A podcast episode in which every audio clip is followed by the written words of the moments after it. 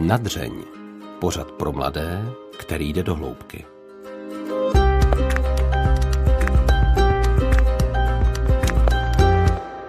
Další díl pořadu Nadřeň je tady a zdraví vás Hana Strašáková. Duo Pastoral Brothers neboli faráři youtubeři. Tak si říkají Karel Miller a Jakub Malý. Oba jsou faráři Českobratrské církve evangelické a oba slouží v Praze hlavně pro mládež. Oba se k víře dostali až v dospívání. Oba svým bizarním způsobem. Jsou prostě opravdu sehraní a v rozhovorech se doplňují.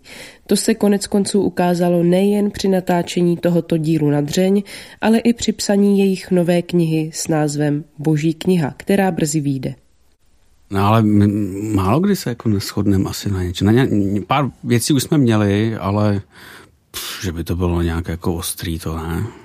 Hmm. Nebo zážitek, že jsme každý napsali tu půlku knihy, ani jsme to jeden druhý nečetli a pak až v momentě, kdy to bylo hotové, tak jsme si to přečetli a říkali jsme si, jo, to je dobré, jak to máš stejně jak já a bylo... Hmm. Já, bych řekl, já jsem mu říkal, já bych to lído napsal, takže no, taková jedna duše. Zdá se mi, že kluci z Pastoral Brothers mají odpověď na všechno. A hlavně taky, že na všechno už odpověděli. Ale nakonec je z toho uvolněný rozhovor plný hlubokých témat. Probrali jsme začátky jejich víry, proč měli předsudky vůči církvi nebo jestli existuje správný způsob evangelizace. Jak zvládají svůj vstup mezi top osobnosti Česka. Proč říkají farářině práce a jaké jsou rozdíly mezi katolíky a evangelíky. Přeji vám příjemný a ničím nerušený poslech. Kdyby vám bylo třeba 17 nebo 20 a viděli jste videa Pastoral Brothers, co by to s váma udělalo? Myslíte si, že by vám hmm. to pomohlo najít víru? Hmm. No, jako já jsem v tomhle věku koukal na Exit 316 na dvojce, jo. takže to pro mě bylo jako něco jako zajímavého. Zároveň eh, jsem se spíš styděl za to, že se na to koukám, protože já jsem se jako nechtěl přiznat, že bych chtěl být třeba křesťan, jo. ale tak mě to jako zajímalo. Mm-hmm. A myslím si, že i ta celá naše tvorba vychází tady z tohohle pocitu, že chcem něco, co nám jako chybělo, když jsme jako my hledali, tak jako nabídnout i dnešní generaci. Jo, takže nějaký srozumitelný do jistý míry vtipný, jako já říkám vždycky, že jsem úplně vtipný. Zaručeně vždycky. A do jistý míry jako nějak jako srozumitelný pro ty lidi, co hledají. No já vůbec nevím, jestli bych se v 17 jako, bych, bych tady ten formát sledoval. Já vím, že to je jako blbý. V těch 18 už by to pro mě bylo důležitý, Eh, protože to jsem zrovna jako eh, sám hledal a měl jsem pouze Bibli v ruce, nic jiného, takže to mě možná pomáhalo, pomohlo, ale to těžko říct. Jako my, my to o sobě víme, že ten první dojem, který jako vytváříme, tak je různorodej a to podle toho, jak, v jakým rozpoložení ten člověk je. Prostě lidi, kteří se běžně pohoršují na internetu, tak prostě pro ně jsme pohoršení jednoznačně. A, a pak najednou ale mm, narážíme na různé předsudky. A když teda mají ty lidi představu, že farář by měl být vážný a, a probírat teda tu víru jenom vážně, tak buď je můžeme natchnout, ale ono to vlastně tak není, to je super. To je skvělé, že to nemusí být jenom vážný, že to nemusí být jenom přednáška, ale nebo taky zklamat, no. To asi musíme počítat. Ty jsi vlastně takový odborník na čtení celé Bible, že? Já jsem ji četl taky teda. na jeden zátah celou. No, na jeden ne, to ne. Až na fakultě a hmm. to celou, no. Hmm, hmm. Jsi takhle Jakube dostal k víře, že hmm. jsi přečetl celou Bibli. Přesně tak, no. Taky jako postupný vrůstání, že Možná jsem k tomu tenkrát přistupoval jako, fantazi, jako k fantazi knížce, ale více je nevědomě, absolutně nevědomě, ale, ale v tom směru, jako že jsem se stával součástí toho příběhu. Mm-hmm. A to mě asi vtáhlo dovnitř, mm-hmm. jo, že, že jsem se cítil součástí toho příběhu, který je vyprávěný v Bibli. A těch příběhů je tam žilion, ale stejně to je furt jako jeden příběh víry.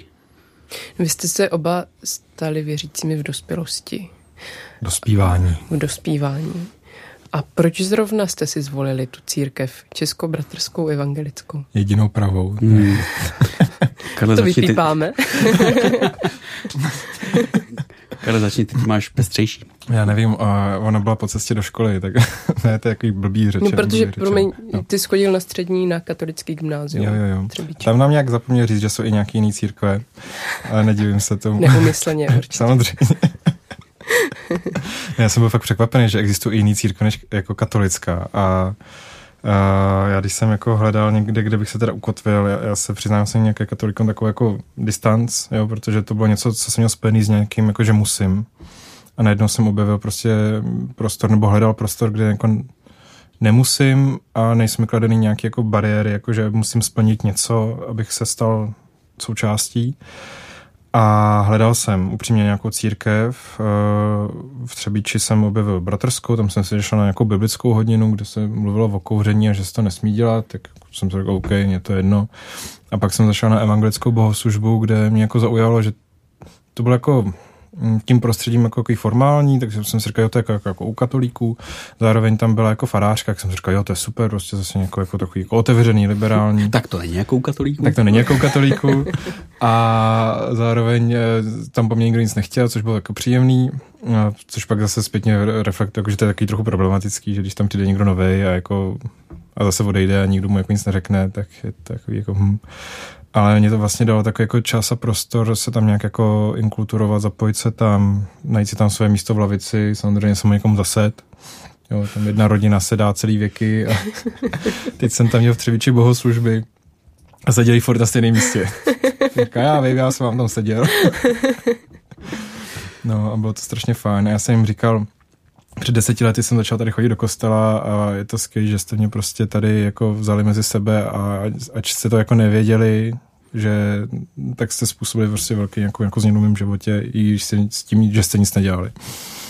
A že mi to jako dalo takový prostor, jako se nadechnout a nějak se přestat bát církve. Mm-hmm. A teď se tam chytají za hlavu. Co jsme to vlastně udělali, vidějí ty videa. no ne, jako ty seniori po těch bohoslužbách říkají, že k němu mluvit víc nahlas, no, tak to je asi jako největší problém. Tak. A ty, Jakube, proč evangelická? No já jsem věděl, že nechci být katolík. a to ze všech možných jako různých předsudků, který jsem v sobě měl, protože jsem naprosto z necírkevního prostředí a lidi z necírkevního prostředí prostě těch předsudků mají hromadu. A to nejenom o teda církvích, protože oni nevědí, že existuje nějaká jako větší množství církví, ale prostě o katolické církvi. Tečka. Teď jo. už ví. Teď, teďka už vědí, no, dobře. A ptal jsem se doma v rodině, prostě, jaký máme křesťanský původ, máme skoro všichni v Evropě nějaký. A babička mi řekla, že jí, její maminka byla, byla evangelička. Já jsem vůbec nevěděl, že něco takového existuje což je teda ostuda naší církve. A ty dáš jako předsudek jako vůči církvím, že buď to jako nemáš rád katolíky, nebo ne, že nevíš, že nějaký jiný existují. Jo, jo, jo, přesně tak.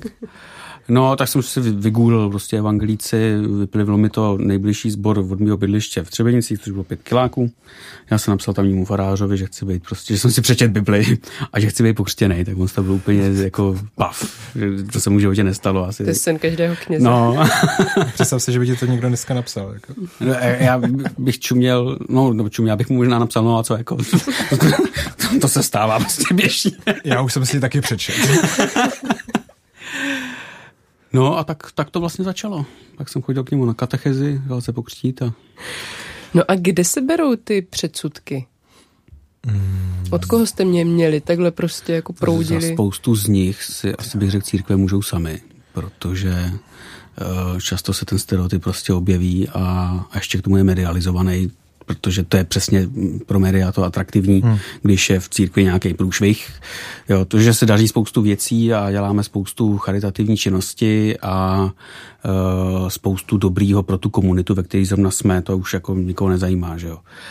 Uh, to je takový automatický, ale když se stane nějaký průšvih, tak to je hned v médiích a z toho ty předsudky plynou. No. A potom z jakýsi, bych řekl, poddimenzovanosti vůbec e, náboženského vzdělání. A já si myslím, hmm. že, by, že by na školách měla být religionistika e, sice vědecká, ale prostě religionistika, ať mají děcka i přehled o tom, že existují nějaké náboženství a že náboženství je normální přirozenou součástí vlastně lidského života. A teďka zažívám ve škole, kde učím, že ty pubertáci narozený po tom roku 2000 tak jako nemají skoro žádný předsudky vůči církvím, jo? že jim je to spíš jako jedno a že jsou jako spíš jako zvědaví, co v tom jako v té pluralitě jako můžou nabídnout. Takže mm-hmm. zajímají jako různé víry, různý náboženství, to křesťanství a dívají se na to jako už podle mě jako ze stejné roviny. Jo, že když já jsem vyrůstal v 90. letech, už taky věk 90. šusták. A, a že jako my jsme žili ještě v prostředí, jako že ty církve to je něco jako divného, že tam je teda ten velký barokní kostel, že se tam dějou, prostě tam chodí jako nějaký samý slušní lidi a, a, a že jsou takový jako potřebují tu berličku pro svou víru. Já si ještě pamatuju, jak jsem říkal si kamarádce, že žádný berličky nepotřebuju. Jo. Co bych z nich měl dneska, z těch mm. berlí. Ale já jsem měl pocit, jako, že jsou ty věřící jako jaký méně cení. Jo, že potřebují teda něco duchovního, když tady ten náš svět nám má stačit. A myslím si, že to je tak jako dozvuk ještě nějakého toho komunistického režimu, materialismu, ale to už podle mě dneska neplatí. Nebo u těch mladších generacích určitě ne. Mm-hmm. Jo, ale zase potvrdí některé jiné předsudky. Prostě můžeme si představit mladého člověka, který dneska hledá, podobně jako jsme hledali kdysi my, a na internetu si něco zadá, teď na něj prostě eh, vyběhne nějaký pan, pan Farář, který ho poučuje o tom, jak, jak je to špatný mít, mít eh, sex v jakýkoliv podobě snad a nebo na něj vyběhnou prostě nějaký přednášky, které jsou neuvěřitelně nudné a teď co si z toho mám vzít, když absolutně nechápu ten jazykový diskurs. Hmm. Mě ještě třeba jako pomohlo uh, pořád tančící skály od Marka Orkaváchy, kdy on vyprávěl o tom, že křesťanství a evoluce se nemusí vylučovat. Jo? A že to jako naopak je krásně jako v nějakém souběhu, že to má jako co se jako navzájem inspirovat. Já jsem si říkal, takže křesťaní můžou být normální. Jo? Jako, že, že jako není to jako být křesťan neznamená být nějak jako omezený v nějakým konfliktu s tím světem, ale naopak vnáší do něj nějakou novou perspektivu. A já jsem si říkal, jo, tak tohle, tomu bych ještě věřil, jo? Jako, že takový malou jako člověku tak to taky pro mě znamenalo hodně, jako Marek Orkovácha, no. Mm-hmm. Co říkáte na ten dneska, řekla bych, celkem častý postoj k víře, mluvil jsi o tom, o těch svých studentech, že si každý tak vezme kousek z různé víry, z různé církve, co se mu líbí, hmm. trochu z křesťanství, trochu z EZA. A, no, a udělá si z toho takovou skládačku. Proč je lepší se uvázat k jedné víře, k jedné církvi? Ty, já bych Nebo je to lepší? No právě, jako jestli to vůbec takhle porovnávat no, lepší, takže horší. ten výzkum, že třetina křesťanů, co chodí do kostela, věří v reinkarnaci. Já to jako, fakt kazatel nechce vědět. Jo? já to, nevím, mm. asi, to, asi to posluchač dohledá, jako jestli tady ne, neříkám nějaký bludy. Ale uh, myslím si, že jako v dnešní době, kdy je prostě tlak na to, aby se člověk jako nějak vytvořil sám, jo, že nemá už žádný nějaký pevný struktury, je to na něm, jak se sebe realizuje, tak právě ta spiritualita se stává jako obětí tady tohle skládání si a pak jsou to takový ty guláše, sendviče a my jsme se k tomu jako ve videu vyjádřili jasně, že to jako někdy není k jídlu, jo? že to prostě je taková jako míchanice a že já jsem se naopak některé věci prostě jakoby chci říct, jako zakázal, že prostě eh, chci v té své tradici hledat ty hlubiny v rámci té tradice. Já že nepotřebuju buddhismus k meditaci, naopak jako v křesťanské tradice je spousta takových věcí. Eh, že nebudu prostě hledat nějaký jiný božstva, že prostě se soustředím tady na tu biblickou zprávu a v tomhle tom budu jako žít. A naopak mě to strašně osvobodilo od toho neustálého těkání a hledání, ale že pro je naopak prohlubování. Tak to myslím, že v tom je to lepší. Mm-hmm. Hmm. Jo, ale eh, zároveň jako ono to možná může být i reakce, budeme hledat i všude možně jinde a, a hezky si to nabaslíme sami, jak, jak chceme, tak to může být reakce na, na takový ten jev, prostě, že co řekne pan farář, to je svatá pravda a už dál se neptejte, už, už nepřemýšlejte. Jo, mě, mě, mě by to strašně štvalo tohleto, takže bych jako možná i sám zareagoval na to tak, že, že si budu hledat prostě jako, všelijaký možný další věci protože od toho přece jako církev je taky, aby, aby se v rámci ní komunikovalo ledacos.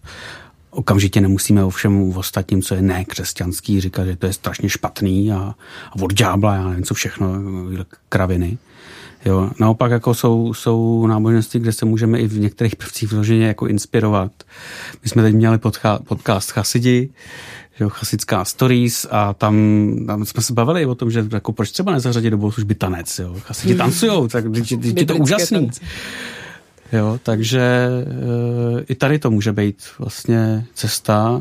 Klidně se inspirovat někde jinde, e, ale klidně si to můžeme raptovat na to svý a hlavně se ptát, furt se ptát, přemýšlet, nemít jako celý názor jeden a nikdy, nikdy se neptat dál, že jo.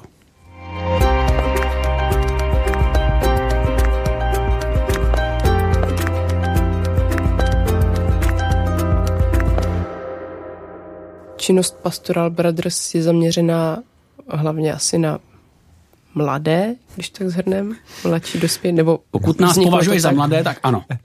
ano, na nás Neříkám, mladé. že vy jste mladí, ale že činnost je takhle zaměřená. První jako intence taková byla, jo, že nás budou koukat pubertáci a tím, když jsme to pustili, tak řekli, to je trapný, jo, na to se koukat nebudem. No a světe div se, nejdřív se na nás dívali hlavně muži kolem třicítky, což nás trochu vyděsilo. A teď už se to nějak jako vyrovnalo a že teďka tady máme muže ženy 50 na 50 a nejvíc máme mezi 25 až 40 lety. No. Prostě lidi, co už pracují, mm. uh, už se nějak jako ukotvili v životě a najednou začnou přemýšlet, jako hele, není to o něčem víc, jo, ten náš svět, mm. náš život. A nevím, asi skrz média nebo YouTube nebo Facebook nás jako najdou a pak nás třeba pustí, no. Mm-hmm. Ty mladší ročníky asi nic moc, protože my na TikToku nebudem nikdy. Asi bych řekl, doufám, Karle, ne, prosím tě, Jeden marketák za mnou říká, musíte na TikTok, no. musíte na TikTok, tam se to je, to je budoucnost, za dva roky toho budete litovat. Hmm. jo, takže asi úplně ty mladší diváky tady tou cestou neoslovíme přímo, ale víme o tom, že nás pouštějí učitelé, učitelky ve školách, že nás mm. pouštějí různí k, katecheti, říkám jo, jo, jo. Katechumen mm. ten druhý. Ten druhý, no. Jo, katecheti na, na, těch, na, na svých hodinách s dětskama, takže jako ono se ten obsah k ním dostane. Jo, ale musím to pustit ten dospělý, který ho to zaujme jako wow, tohle to kdybych já měl ve svém jejich věku, tak to by bylo skvělé. Já jsem to dětskám pouštěl teďka ve škole. A pane učitel, ještě do video, ještě do video. se nechtěli učit potvory. Jo. A puste si to doma. mm. Takže je to zaměřený na hledající. No, řekněme. asi jo. Teď už jo. My jsme to původně měli jako katechetickou pomůcku vlastně pro svou mládež. A stalo se z toho takový jako misijní projekt, no. Mm-hmm. A jak je to teda může oslovit? Nebo máte nějaký už svědectví o tom, že to někomu pomohlo? Ale letos budeme asi křtít sedm lidí, co se nějak dostalo mm-hmm. k víře, nebo třeba znovu se dostali k víře, že třeba byli jako malí a pak už nechodili Uh, nebo, nebo, nebo nebyli pokřtění, tak budeme teďka křtít na podzim. Uh, samozřejmě přes nějaký kurzy a ještě nějaký setkávání, jako, že to není jako, že nám někdo napíše, chci pokřtít, nebo pokřtíme. Ale jo, nese to nějaký plody, jsem tam nám napíše nějaký kolega nebo kolegyně, že k ní začal někdo chodit do sboru prostě takový a to bylo naprosto nezamýšlený. Tam, jako, tam jsme jako ani nevěděli, že bychom tohle někdy dosáhli. No. Takže to je super. A Mm. Asi to nějak funguje. mm. Plus to má uh, asi ještě pastorační rozměr, protože uh, díky těm videům, které jsou vlastně kontaktní, jo, oni nás ty lidi znají, my je neznáme, oni nás znají, takže jako, uh, když nás někdo takhle jako pozná a potká, tak hned to je, ahoj kluci, jo, a, a my, no ahoj, jsme takový jako v rozpacích, protože vůbec nevíme, s kým mluvíme, ale že nám skrze to ty lidi nějak začali důvěřovat, že nám klidně napíšou nějakou zprávu, ale mám problém tady s tím, tady hmm. s tím. Jo, co si o tom myslíte vy? Jo, často se to teda týká ať už sexuální oblasti, ale, ale prostě rodinných vztahů a tak, no. Uh-huh, uh-huh. A co si myslíte, že je to, co je přivedlo k víře? Je to spíš ten váš postoj, že jste vtipní a vlastně tak jako v pohodě cool, anebo obsah nějakých videí? Hmm. A, ano. Hmm. nevím, nevím, já myslím, že to je asi, že asi hledali, narazili na to, třeba to zaujalo, pak nás začali sledovat, ale ten jakoby krok musí udělat jakoby oni. My jako nabízíme různé možnosti, jak se s náma setkat na různých úrovních, buď to jenom přes ty memečka, videa, podcasty, pak nabízíme i ty kurzy a je to jako z naší strany je to nabídka, my tam nikoho nelákáme, nikoho nemanipulujeme, prostě a někdo na to zareaguje, prostě ve svém životě asi pot, má teďka nějaký prázdný místo, hledá a najednou si řekne, jo, ti dva jsou takový fajn, se nás usmějou, jo, umějí si ze sebe udělat srandu, tak to zkusím, no. Já myslím, že není v lidský moci někoho jiného udělat věřícího. No, to nejde. Jo, to mm. nejde. Mm. My v těch videích eh, vyloženě se sdílíme s tím, jak víru vnímáme my. A stejně taky v těch eh, memes a v další naší produkci. Eh, tak, jak o ní přemýšlíme, eh, tak, jak ji přemýšlíme o, o sobě, o světě, a buď se k tomu přidejte nebo ne. A já bych řekl, že jako člověk, který se rozhodne pro to udělat ten další krok, že třeba se stát, chce stát křesťanem nebo chce uh, tu svou víru už jako nějak jako víc praktikovat ve svém životě, tak už ta víra v něm byla předtím. Hmm. Že už ten vztah k Bohu nějaký měl a teď akorát objevil tu řeč, jak o tom mluvit třeba, nebo ten způsob, jak to žít. To mi vlastně taky chybělo. Já jsem neměl slovník pro své prožívání a to jsem získal až v rámci jako církve. No. To bylo jako super no, pojmenovat to, co jako se ve mně děje. Tak taky to těm lidem nabízíme, jako, aby se jako zapojili do toho příběhu no, slovama. Plus teda ještě chtěl říct, že se nám uh, už i stalo, že jsme uh, našim katolickým, katolickým bratřím, uh, že jsme tam nasměrovali některé lidi, kteří se jako navázali na nás, jo, ale spíš jim vyhovovalo to jako to katolictví, jak jsme řekli, jo, klidně, buďte katolík, to je v pořádku. Takže nám můžete držet, držet jo, palce jo. taky všichni. Můžete nám poděkovat. Děkujeme. no, ale jako nemáme žádnou statistiku lidí, co jsme odvrátili od víry, takže to, to, to je taky pravda. To nám nepíšou, ale doufám, že to není nikdo. no, ty jsi, Karle, zkoušel hodně takových ezosměrů. No, různých. jo, jsem hledal. Uh-huh. A, a víš, proč hledal? No, protože mi něco chybělo v životě. Nějaký duchovní ukotvení, možná i nějaký e, směr, který by mi řekl, jako, jak mám žít. E, a, a když tak budu žít, tak budu fakt spokojený. No, tak jsem u evangelíku, kde ti nikdo nic neříká, jak má žít.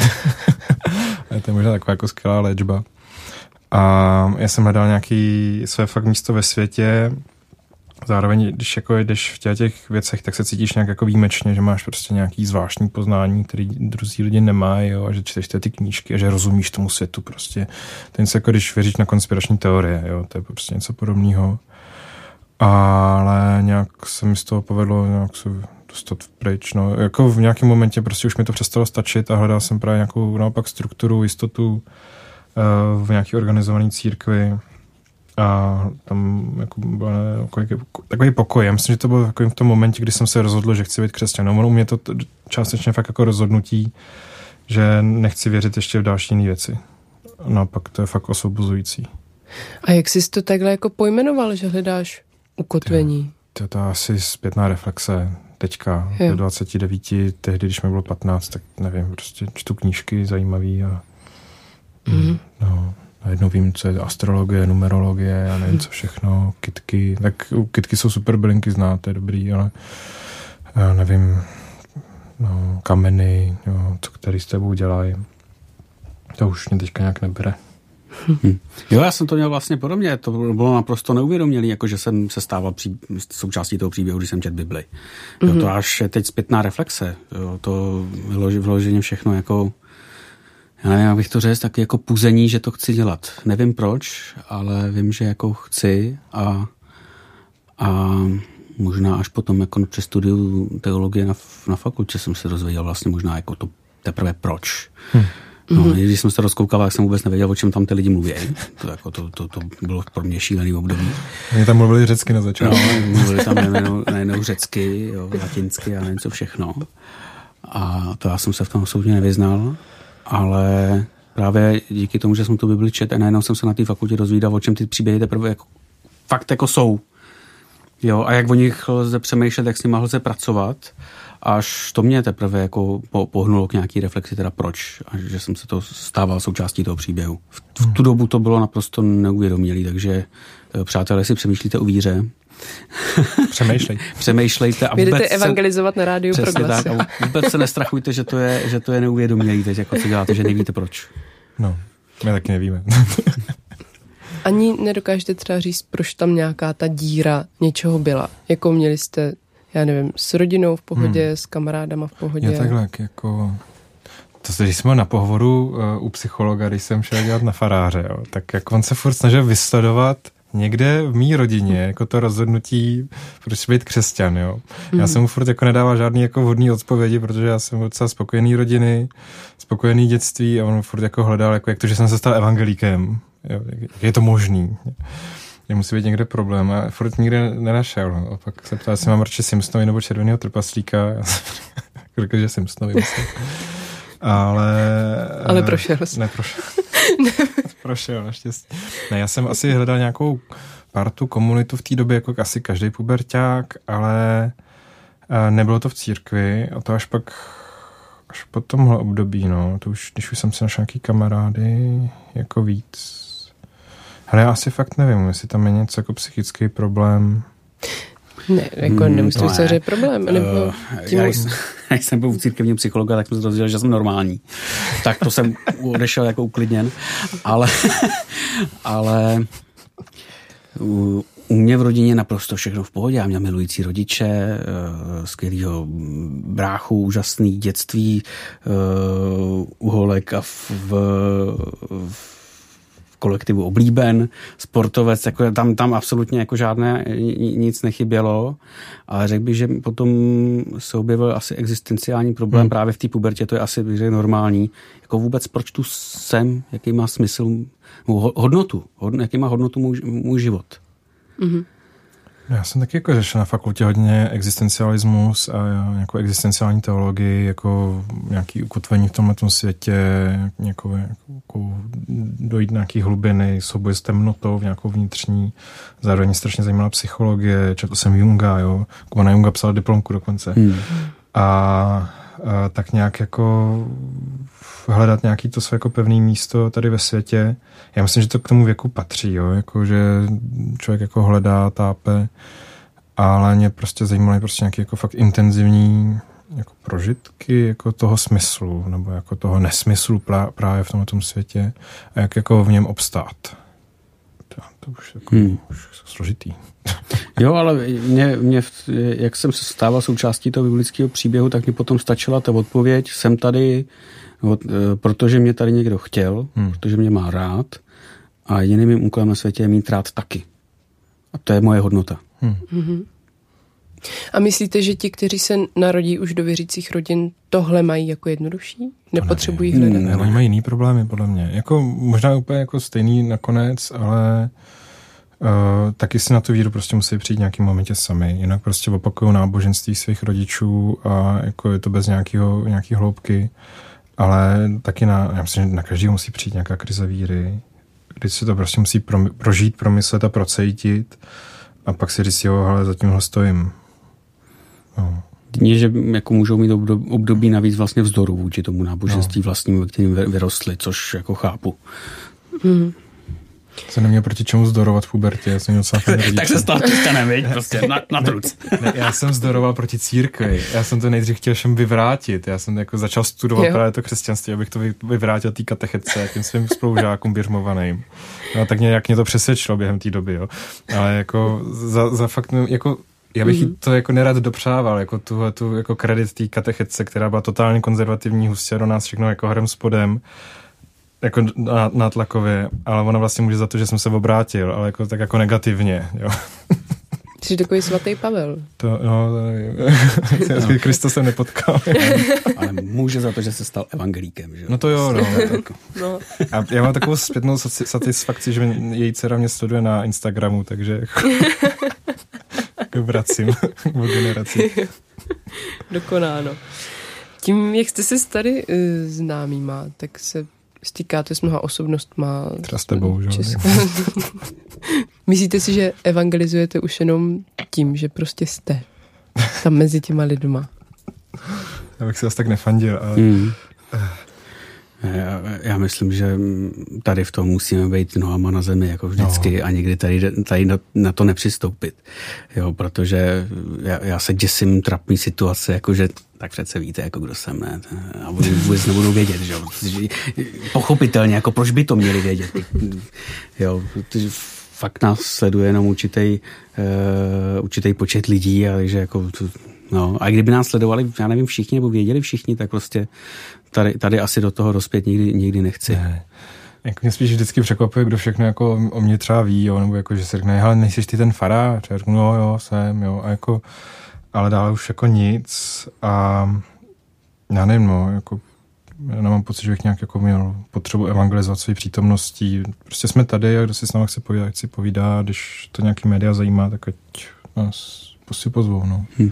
A to, co se umenšilo, tak je takový ty reakce, ty ty jsi farář, jo. Hmm. Ty, ty jsi hmm. docela normální.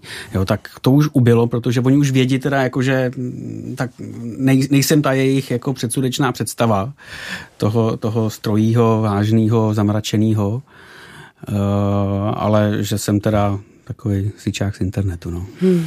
Teď nám jeden kluč napsal, eh, já jsem měl nějaký rozhovor eh, před nějakým auditoriem větším a oni, očeka, uh, oni napsali, já jsem čekal, že to bude nějaká blbost, ale ty jsi byl docela v pohodě. Říkám, skvělý, no tak to je a ještě bývají lidi zklamaný na druhou stranu. Jo. Jo, protože uh, i když jsme šašci jako na internetu, tak pořád jsme faráři furt jsme v té, nechci říct roli, jo, ale furt je to, to naše povolání, furt to děláme, takže když vylezem prostě na kazatelnu, tak najednou mám kázání a je to v té formě, která tady byla prostě už před náma a já občas si tam hodím vtípek nebo já nevím co, jo, nebo e, se vykašlu na takový ten liturgický tón, jo, ten nemám, ale uh, pak jsou zklamaný, že oni očekávali víc, oni od toho hmm. očekávali vlastně stand-up komedy, oni od nás, oček, oni od nás očekávají, že budeme tak, jako na, v těch, jsme v těch videích, tak přece budeme i na té kazatelně a při modlitbách a něco a bude to sranda celou dobu. No ne, prostě bohoslužba je určitý, určitý žánr. žánr a my v něm prostě jedeme, protože nás baví, nás vyhovuje a taky nás baví ho nějakým způsobem inovovat, ale ne zas takovým způsobem, že z toho udělám YouTube video. No, no ale počkej, jako... A teď to dořekni, teď jsem ti nahrál. A teďka od října prostě rozjíždíme projekt Nekostel, kde si právě jako dovolíme ten žánr trochu rozvolnit a mít tam rokovou kapelu a zkázání mít stand-up a mít tam víc těch vtipů a moc se na to těšíme, že to bude takový divočejší. Tady v Praze? No, no, no, v, v Rock Café v centru. Mm-hmm.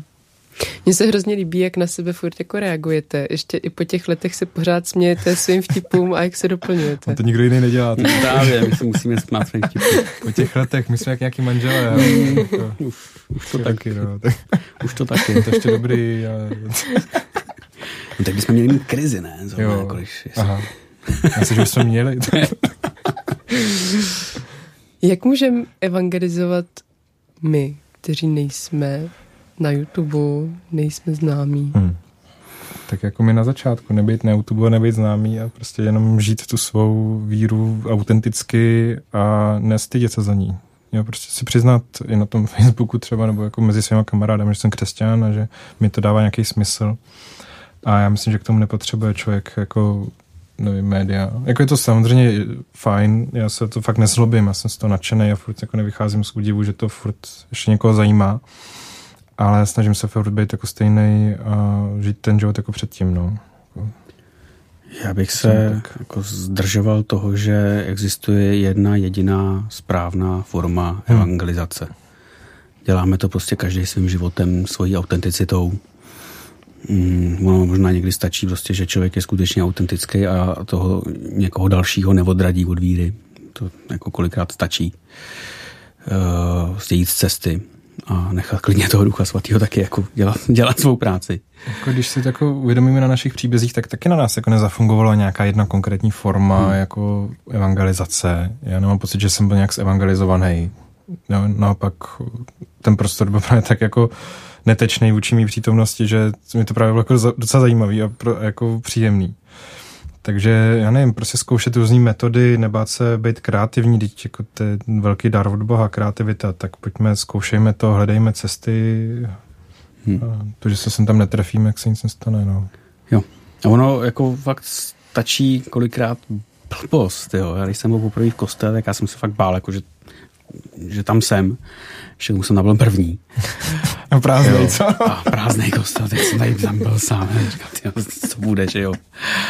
A uh, přišla paní, ano, já, já řeknu babča, prostě přišla babča a Dobrý den, pěkně vítám. Sednu jste se mi na místo, a to je jedno, tak klidně seďte. Jo, a, a odkaď jste, kdo jste, co jste sem přišel dělat? A podala mi ruku. No jo. A to bylo to gesto, které já jsem potřeboval. A to mi stačilo. Mě taky hodně jo. pozbudilo to, že mi u dveří hnedka podali ruku, jako že jsem tady vítaný. Já jsem měl vždycky pocit, že když jsme chodili do toho katolického kostela, jako ještě nevěřící povinně na, na povinným vše, tak jako, že tady jako nemáme být, že tady nepatříme. Jako a samozřejmě, samozřejmě, že jo, že patříme, že tady máme být a že ten kněz byl třeba strašně v pohodě, ale tady toto jednoduchý gesto, mě jako docela jako taky sklidnilo. Hmm. No. Jo, ale u nikoho by to mohlo být třeba hmm. naopak. Někdo by se vyděsil a tady kvůli tomu gestu by odešel a potřeba by naopak jako zase na druhou hmm. stranu klid. Jo. Hmm. Prostě on neexistuje jedna jediná cesta, jak máme my jako evangelizovat my, kteří nejsme na YouTube. No, prostě žít tu víru. Jo, hmm. ne, ne, nežít jenom v neděli, teda když jsem teda v tom kostele dopoledne, jo, zase nemusím evangelizovat na dru, za, za každou cenu, že všude přijít, ale nechceš se mnou do kostela, já jsem věřící, jo, a pojď, pojď se mnou na biblickou, a ne, no, taky to není nutné, to, to mě taky vyděsilo třeba. Hmm. Cítili jste se jako teda nepřijatí nebo vytlačovaní katolíkama? Nebo cítíte to tak, že to tak nějak může být? Jako ne, jako možná v nějakým tom důležitých momentech rozhodování, co zase říkám, že to bylo v mém životě, v mém příběhu a že to nemusí platit univerzálně. Jo. Tam pro mě ty katolickou víru zastupovaly nějaké autority, buď to, to byly nějaké učitelky, nebo no, učitelky, který mě třeba jako nutili, jedna taková postarší mě odchytila před mší a že se jde modlit ruženec. Já jsem jako nevěděl vůbec, co to je, jo. Tak tady si klekni a opakuj zdravá smary. Já jsem vůbec nevěděl, co to je, jako, a tak jsem opakoval, jo. Naučil jsem se to, jako v Harry Potterovi, když psal, jsem to zarejval do, do ruky. Tak od té doby znám zdrávás. ne, to je jako dost zle no, řečeno. Ale máš to zarytý v srdci. Mám to zarytý v srdci a nezapomenu tu modlitbu. Zároveň jsem třeba přišel za mámou a ptal jsem se, jako, že se v tom modle, kostele chci modlit s ostatníma, tak jako ať mi napíše ten odčenář, tak napsal. Já jsem se nějak naučil, aby to jako nebylo takový trapný. Ale uh, jo, pak jsem jednou ministroval. to za mnou přišla taky jiná To bych chtěl vidět. A řekla mi, ať už to nedělám. Že, že jsem se choval velmi nedůstojně vůči nějakému hadříku tam, že jsem ho špatně složil, nebo co, já jsem, nevím, co jsem udělal špatně, prostě tak to tak jako ve mně byly takové jako momenty, které jako zůstanou, ale jako nechci říkat, že to byly všichni a pořád. Já jsem tak jezdil na křesťanský tábory, kde to bylo naopak strašně fajn, nějaký hezký písničky, modlení se, stišení. Pak tam přijel milý kněz, který prostě udělal hezkou mši, ale vždycky jsem jako pocit, že jako, když chodím k tomu přijímání, takže jsem jako by vyloučený z té komunity. Jo pro mě bylo strašně důležitý, když jsem na fakultě šel na bohoslužbu z večeří páně a vysloužili mi tam prostě večeři páně bez toho, aby se mě někdo něco ptal. Jo, prostě, aby mi někdo zakazoval. Já jsem byl strašně nervózní, já jsem říkal, oni to na mě poznají, jo, že jsem jenom pokřtěný, že nemám žádný ty stupně splněný. A ne, nikdo nic. A ještě to bylo v kroužku, což je podle mě fakt jako velký poklad naší církve, že ta večeře páně v kruhu, že jsme tam jako společenství, že jsme tam jako dohromady. A já jsem se najednou cítil přijatý. Já jsem si řekl, jo, hele, tady, tady jsem správně, tady chci být a to chci daleko níst. Nakolik tou svou tvorbou bavíte sami sebe a nakolik to děláte pro ostatní? Bavíme hlavně sami sebe. Když se někdo sně stává, tak je to dobrý. ne, ale to, teď to řekl jako mm, úplně přesně.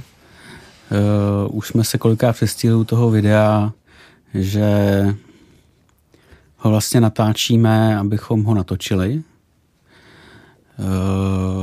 protože prostě musí, musí za 14 dní výjít to video, že jo. A tímž neříkám, že jsme ten scénář a to video netvořili jako autenticky, ale hmm, věděli jsme, že prostě ty fóry vymýšlíme jo, že to najednou necvaklo. Jo. Teď vymýšlíme společně vtip.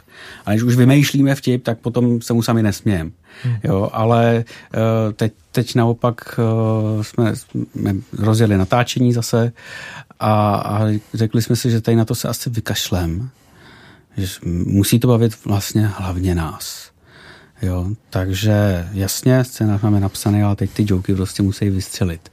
A když se nezasmějem, tak to tam nemůžeme prostě dát. Jo, musí nás to bavit, aby to bylo autentický a pak to teprve baví toho diváka. Ještě možná se uh, vrátím k tomu začátku víry. Hmm. Já když jsem byla, nebo prostě třeba na základce, tak jsem často byla jediná sama ve třídě z věřící rodiny. A bylo to terčem posměchu. Hmm. Jaký to bylo pro vás? Vy jste to i tak nakousli na začátku. Tak já jsem chodil na Gimpl, kde bylo, který byl věřící Gimpl, jo, ale tam byla vždycky tak třetina a polovina, jo. A já jsem v té třídě známý jako právě ten neznabok, hledáč, provokatér a nevím co, každý týden věří v něco jiného. Hmm. A pro mě bylo pak jako asi nejtěžší přiznat, že teda jo, tak teda jsem taky s váma v té církvi, jo, ten křesťan a nikdo, no málo kdo mi chtěl věřit, že uh, chci, že budu farář, že budu studovat teologii, to jsem se fakt bál jim to říct těm spolužákům, protože to prostě pro mě bylo něco takového jako šíleného a nepředstavitelného, že to vůbec nezapadlo do toho mého příběhu. Jo. Teď už asi jo, ale tehdy to bylo prostě něco tak jako skok do, do, do temna. Myslím si, že jsem se jako v tom fakt musel jako nějak utvrdit, přesvědčit se, že to fakt chci a pak to říct těm ostatním. Protože to bylo takový dost uh, nečekaný v mém životě, no, v tom příběhu. Já jsem se stal křesťanem někdy ve třetíku na Gimplu, to už jsme byli všichni dospělí, a takže tam, tam byla, bych řekl, jako obrovská tolerance, když se samozřejmě divili, jo, že ty takovejhle uh, zmetek, který si dělá ze všeho a ze všech srandů a vyhledává neustále přítomnost dívek a žen a, a tak ty budeš jako věřící, tak to je dobrý vtip.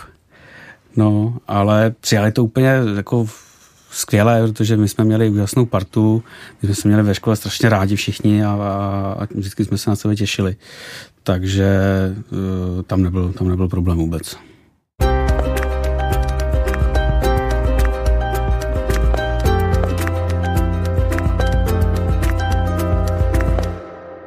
Z těch rozhovorů, který jsem poslouchala, tak mně přišlo, že jste trošku cyničtí uh, k třeba k modlitbám za uzdravení, charismatickému pojetí víry za, přivl, za přímluvné modlitby.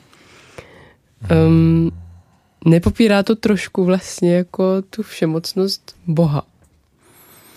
Já bych spíš naopak řekl, že mu skládám právě velkou důvěru v to, že se taky přemlouvám, taky se modlím za uzdravení, ale ne ve stylu, jako že stahuju ducha svatého z nebe, aby tady působil mezi náma a ovlivnil tady něčí rakovinu. Jo. To mně přijde takový jako dost naopak, jako že to je nedůvěra v Boha, že to teda jako já tady vymodlím to, to jeho přítomnost a to uzdravení a je to teda na té mý síle a intenzitě modlitby. Jo. Jakoby on to nevěděl, že vlastně to je třeba. No. A jako cyničtí, já bych řekl spíš jako s odstupem. Jako já takovýhle věci rozhodně nepopírám, že se to neděje, ale zároveň si k tomu zachovám nějaký svůj odstup, že to asi nechci praktikovat, protože se trošku bojím, aby to právě nesklouzlo v to, že, je to, že to závisí na síle mojí víry a mojí modlitby. Jo, nebo toho společenství, který se modlí. A pak, když ten člověk prostě zemře nebo je stále nemocný, takže to je pak jako na nějaká naše chyba, že jsme se málo modlili, málo vyznávali hříchy. A to je prostě, podle mě, v těch momentech je potřeba umět žít s tím božím tajemstvím, s tím jeho majestátem, že on prostě rozhoduje. A my jako tomu třeba nerozumíme, ale přesto mu důvěřovat, že to je jako milující Bůh. I když třeba jsem nemocný, jo, nebo trpím. A hledat v tomhle tom prostě nějaký tom, v tom tajemství nějakou sílu, ale no ne, že bych, no, tečka. Hmm. Já tu modlitbu za uzdravení často v přímluvných modlitbách použiju, se modlím, ale modlím se obecně.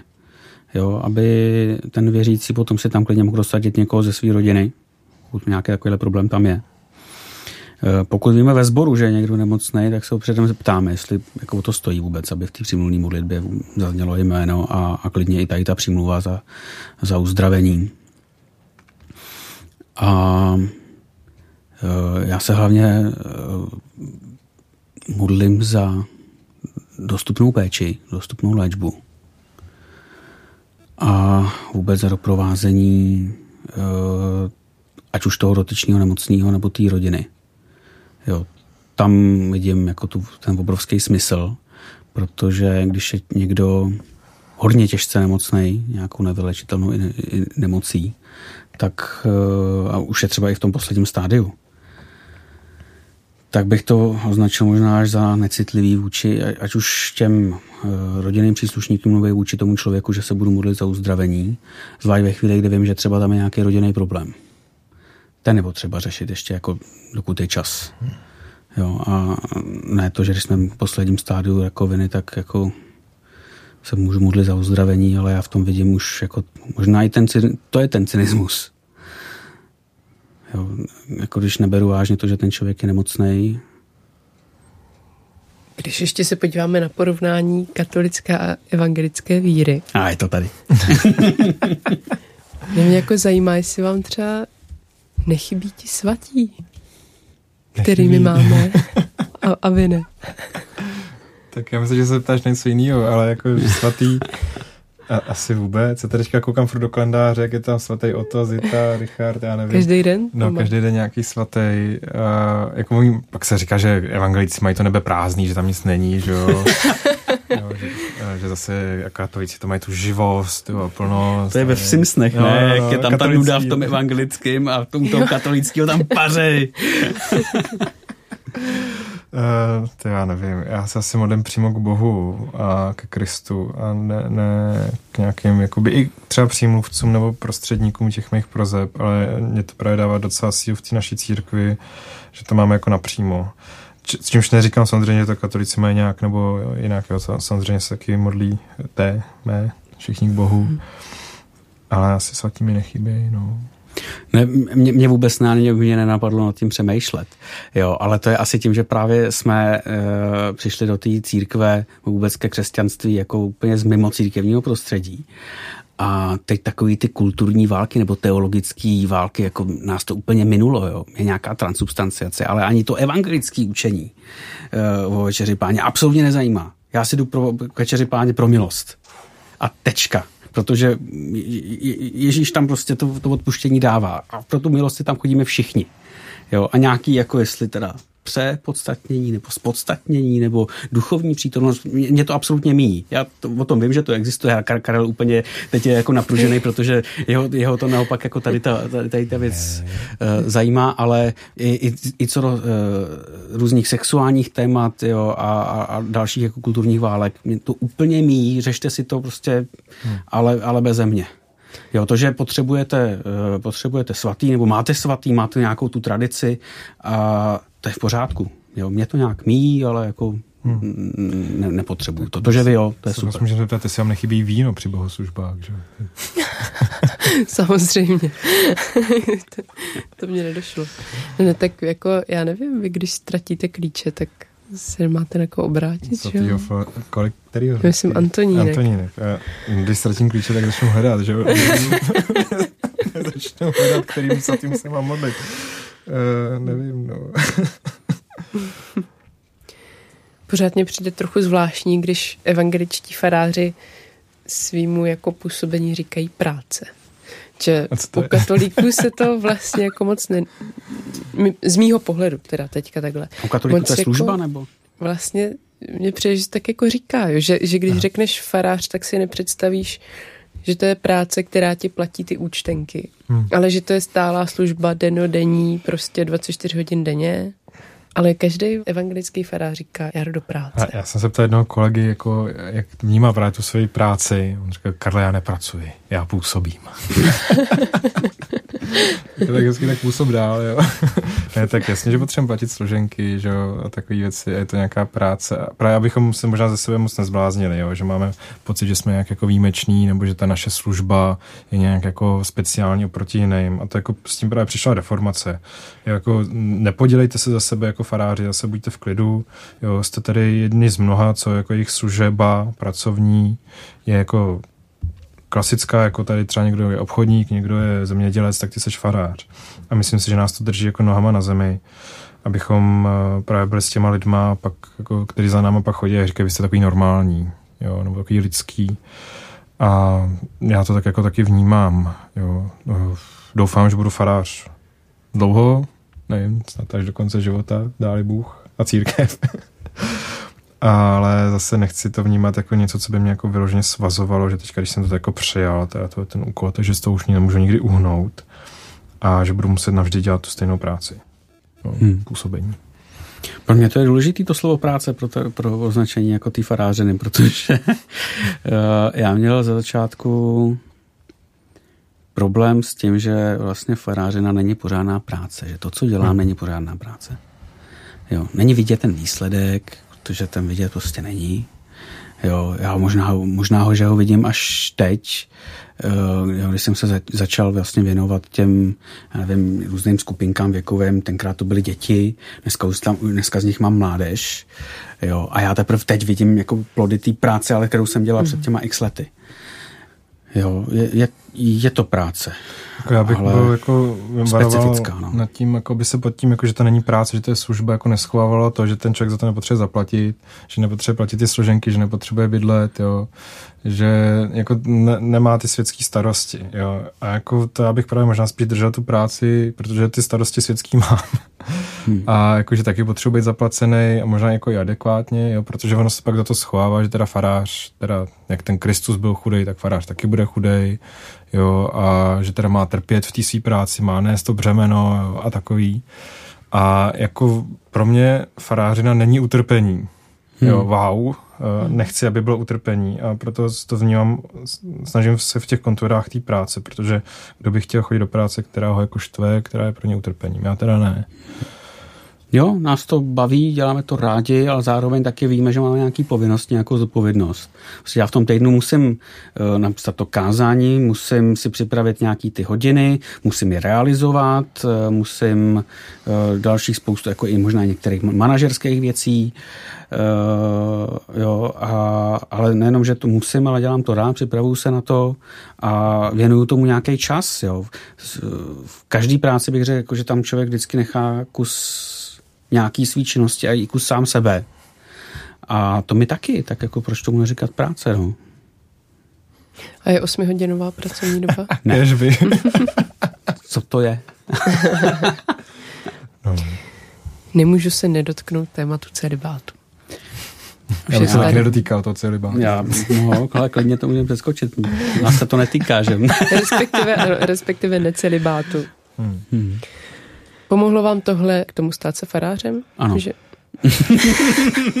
Já jsem chtěl být takový, aspoň, že bych se zamyslel. jo. Hmm. No a kdyby, kdyby v evangelické církvi byl taky celibát, tak to, tak to nedělám. Mm-hmm. práci. Záleží Řekn... víc na sexu než na církvi. To právě, to, no a jo, a teď to je právě to, že jsi to zredukoval jenom na ten sex. Ne, mně bych prostě chyběl životní partner. Hmm, hmm. Mm-hmm. To by mě chybělo. Jo, se vším, se vším všudy. A naopak si myslím, že právě, že toho životního partnera mám, tak uh, ten ze mě dělá i jako lepšího člověka a doufám, že i lepšího faráře potom v té službě. určitě, že znáš ty problémy těch jo? Eh, tvých farníků. A že mě taky usadí řešíš, prostě no. na zem, když moc lítám v oblacích. Cená zpětná vazba. I že i tu víru svoji potom vlastně žiju v tom, v tom vztahu. Jo? Já myslím, že víra je právě o stazích, že asi nikde jinde žít nejde. Jako, asi by mě někdo tady oponoval, že to lze žít někde i v poušti jako poustevník sám. Hmm. Dobře, ale pak tam mě chybějí právě ty výzvy toho, toho těch, těch vztahových. Jo, veškerých možných problémů a hříchů, který si naděláme, tak si naděláme většinou ve vztazích. A tam je pro mě ta víra neuvěřitelně důležitá tam, tam jí žiju, tam je na mě vidět, že jí jako žiju, že nějakým způsobem zápasím, protože víra je i zápas a bez, bez toho vztahu, který právě naplňuje jak, jak tou důvěrou, tak i láskou, kde všeli, jak, jako, ať už ji prožívám nebo selhávám, tak prostě tam to žiju. No. A nezdržují vás od práce partnerky? Můžete se pak naplno věnovat těm svým farníkům? Díky bohu ano. Díky bohu nás zdržují od práce. Asi dobrý. Takže se nemusíme furt jako 100% eh, procento času věnovat farníkům. Jo. Dá se to vyvážit. Jo, jo. myslím, že jo. A vidíte i nějaký pozitivace debátu? No, jedině no, ve chvíli, no, tu výhodu vidím ve chvíli, kdy tím ten kněz netrpí. Hmm. Pokud tím trpí, tak jako se to míjí úplně, tak, je to vlastně, tak mu to škodí, mu to ubližuje a pochybuju, že tohle to zrovna Bůh chce, aby jako ty můj služebníku si jako strašně trpěl tím, že jsi sám. Jo. Já akorát ten přemýšlím nad tou ještě otázkou toho celibátu, jestli nad tím přemýšlet zase jako výhoda, nevýhoda. Hmm. Jestli to má nějaký výhod. Jo, jednou se nás ptali nějakým mládežníci nějaký se nás ptali, jako jestli, jaká má, jaké má výhody žít jako v, jako, ne, ne žít, jaký výhody má jako přemanželský sex. Já jsem říkal, ty vole, co to je za otázku? Výhody. Výhody, jaký má výhody manželský sex? jo, Ne, ne přišlo, přišlo mi to jako cestní přemýšlení, protože uh, furt jde o to, uh, jestli ty lidi jsou spokojení, šťastní, uh, jestli žijou nějakým způsobem no, jako z lásky a tam má spoustu podob. Jo, já myslím, že lásky plný život lze prožít i v celibátu uh, a to v různých asi podobách. Jako záleží na tom, jak, na, na co se člověk soustředí, protože se vsadím, že lidi, kteří takhle žijou, tak uh, určitě pečují o svý třeba starý rodiče, nebo se angažují v nějakým hmm. Společenským projektu, věnují se svý práci, koníčkům, to je taky v pořádku. Uh, a lze takhle prožít jako naplněný život, ale jako si to má výhody, nevýhody a teď jako pro co se správně rozhodnout. No, tak ten hlavní argument je, že máš víc času na církev, že jo? Ale to je možná jako škoda. Jo, ale jestli, ale jestli s tím, ano, ve chvíli, kdy ten, kdy ten člověk jako s tím je fakt jako v pohodě a je takhle šťastný. Protože jakmile není, tak aha, okamžitě to začne nějakým způsobem kompenzovat. Je to zavání nějakým workoholismem, jako prostě být jako 24-7, být ready. Jako... Jedna z těch možností, no. no. Myslíte si, že by se církev měla měnit podle společnosti? A nebo by se třeba naopak měla společnost podřizovat těm církevním zákonům? Včera poslouchal moudrý rozhovor s Tomášem Petráčkem, hmm. který zmínil kolegu. no ne kolegu, to je to katolický kněz a učitel na fakultě, tak nevím, jak moc je kolega, ale si se moc nepovyšu. Ale on právě jako říkal, že církev se nemá zakonzervovat v nějaké minulosti, ale že žije v té době a částečně i z té doby a já si myslím, že my máme jako vnášet perspektivu, kterou ta doba jako nemá do té doby. Jo, jako tu boží perspektivu evangelia. Ale žít v rámci toho kontextu. Jo, a jestli se má církev proměňovat, naše se proměňuje furt, tak jako no, my asi jako nelpíme na nějakých, jako, no, možná si jako jo, naše staré dobré písně a taláry, ale myslím si, že nějak žijeme v kontaktu s tou dobou a zase úplně nepodlehnout, ale zase zároveň mluvit do ní, no. To je, na ostří no, Jaký? Nejhorší je, když odpovídáme na otázky, které si nikdo neklade. Jako jo. Hmm. A tak to, to, to, to, je, to je asi znak právě, kde se církev zapomenula někde jako v dávnou věku. Ježíš odpověď, jo. No, Ježíš, a teď jaká je otázka, že jo. No, je, já říkám, že podřizovat, ale uh, rozhodně má svědčit o Bohu právě v té době, ve které je. Jo, a, když, a způsobem té doby, ve které je. A způsobem té doby, ve který je. Jo, e, prostě dnešní doba e, řeší třeba vůbec postavení žen ve společnosti a sexuální násilí. A my budeme volat po nějakých jako starých tradičních hodnotách rodinných. A teď, a co to má být, když chlap mlátí ženu? Manželství. Jo, manželství, nebo když ji znásilňuje. Jo. A, jako, a úplně se v této debatě třeba zapomnělo na ty uh, biblické verše z, z Levitiku, kde uh, ten autor vyloženě oslovuje muže uh, ohledně sexuálního zneužívání v rodině. Jo, kde tam, tam je několik veršů, kde se říká, Eh, nebudeš, eh, nespatříš na hotu svý matky a sestry a, a to je prostě sexuální zneužívání v rodině a to je věc, eh, která se objevuje jako dneska, ona byla vždycky asi, jo, ale, ale dneska se to tematizuje a z církve jako kde nic, tu nic. To je poprvé, co Kuba cituje Levitikus. Jo, a, ale uh, pak jsou některý jako církevníci, kteří si dají prostě na, na tričko, že svý Harvey Weinstein a, a, a to si říkáme, tak to je to křesťanství, jo? To je to ono. Hmm. Jako jo, že budeme prostě na, na straně odsouzeného násilníka. Jo, že on asi na to měl, na to měl právo, asi nějaký patriarchální nebo co. Jo, to je, to je strašný. Naopak máme zdvihnout prostě tady ty verše, že, že v církvi máme mluvit o tom, že naopak jako v, v rodinách je, no ne v rodinách, nikde nemá být sexuální násilí, na nikom. Jo, a že to je přesně to, co Bohu vadí. Na sexu, když už Bohu něco teda vadí, tak je to sexuální násilí, nic jiného. A to, to může být v předmanželském sexu, v manželském sexu, kdekoliv. Po manželském. Po manželském sexu. Jo, a to je ten problém, ne jestli jako před manželstvím, po manželství nebo hmm. kdy, ale, ale že násilně vůbec. Hmm. A, a to, to se neřeší, no, to se netematizuje. Baví vás šokovat a mluvit o těch tématech, o kterých se právě... Tak když se zeptám, asi Bibli baví šokovat druhý lidi. Jako... tak vy si to trošku vykládáte, že jo? Bibli podle sebe. Ale my jako jenom nasvítíme ty hmm. zajímavé, no ne zajímavé, jsou zajímavé všechny, jo, ale ty jako šokující příběhy, nebo mimo náš kontext. Já myslím, že když začetl nějaký Izrael, tehdy si řekl, hm, ok, no, nebo jako, to je naše doba ale myslím si, že neděláme, jako nechcem šokovat primárně, chcem být nějak zajímavý, to jo, a tam je trošku potřeba být vždycky trošku na hraně, ale to je jenom díky tomu, že máme takový skvělý materiál. Hmm. Ale ono hlavně my, my v těch výkladech, jako my si to nevykládáme podle sebe.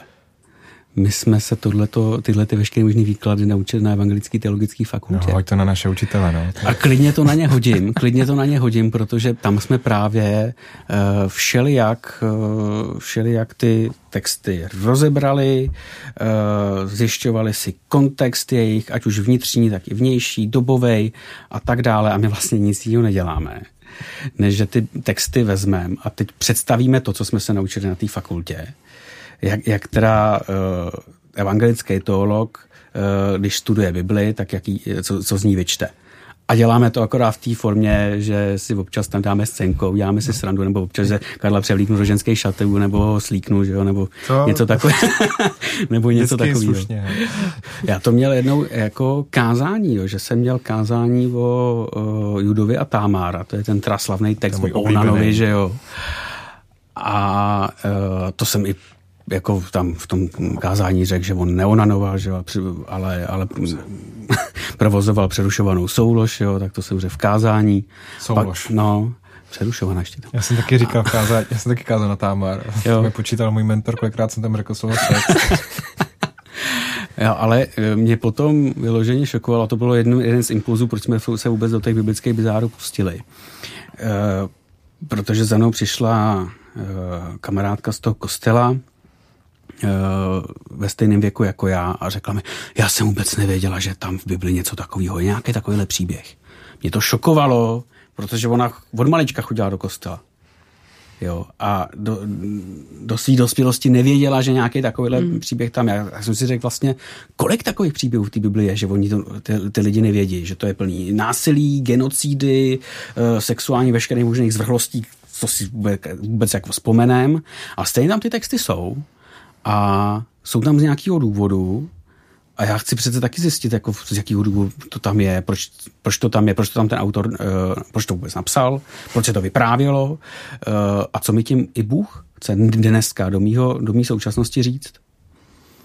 Jako já, když jsem četl Bibli, tak jako čteš tu Genesis, že jo, stvoření dobrý, že jo, nějaký Noé dobrý a pak najednou si šutý Sodom, jak si říkáš, ty co se tady děje. Hmm. A pak najednou lo tého dcery, říkáš, ty vole, co to je za knihu, jo. Jsem si říkal, jsem čekal, jako, že to otevřu, budu osvícen, že se stoupí ten duch svatý a budu taky zářit a mezi tím to čteš o incestu. No, tak. Jo. A to seš jenom v Genezi, ono to pokračuje dál a v každý knížce najdeš nějakou takovouhle prasárnu. A, a jako věřící člověk se s tím prostě musím vyrovnat. Uh, no. Co mi to vůbec říká a proč? Jo, musím. Já jako přemýšlím, jestli moc nespolíháš na to, že to naše rádio neposlouchají učitel a to všechno na sebe a na učitele z fakulty prásko dneska. Tak dneska zrovna jsme tam měli jednou naše učitele na takový setkání farářů a ten nám taky hezky zase vykládá z nového zákona a jako já nevím, už to moc nepamatuju. Ale jo, to je prostě, my jsme nějaký jako my nejsme nějak originální, bych řekl. Jako možná s tím zpracováním, ale těma myšlenkama ani moc ne. Teď jsem taky něco napráskal. No. Mm. Co byste poradili svýmu mladšímu já, takhle zpětně? Chtěli byste něco změnit?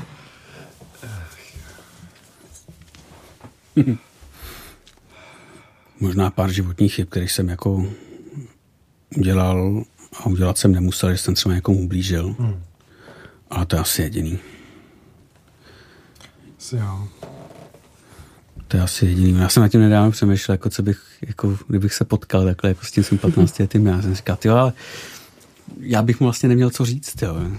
No, jsme že, počuní, že? No, ale ne, já, já, já, jako, já, já, jak se znám, tak já bych mu řekl, ale pohodě, bude jste farář jo, a bude vše, všechno bude jako v klidu, budeš mít jako partnerku a budete plánovat jako svůj život a všechno bude v pořádku a zdravý budeš. Jo, tak já bych si tak 15 sednul a bych čekal, dokud se to nestane. Jo, prostě, že... já myslím, že kdybych svým 15 letýmu já řekl, že z něho bude farář, že z něho bude youtuber, že vydá knihu o víře, tak bych se sám sobě vysmál. Poslal bych se někam, jo, tady pán bičkáře. No. Moc vám děkuji, že jste přišli do pořadu na Dřeň. Díky Děkuji. za pozvání. My děkujeme. To bylo duo evangelických farářů Jakub Malý a Karel Miller z Pastoral Brothers. A já jim děkuji hlavně za to, že pomáhají bořit předsudky o církvích.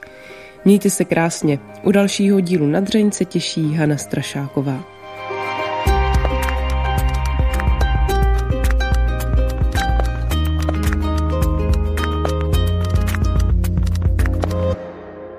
Podcast na dřeň vzniká na Radiu Proglas, které žije z darů posluchačů. Pokud nás chcete podpořit, budeme rádi.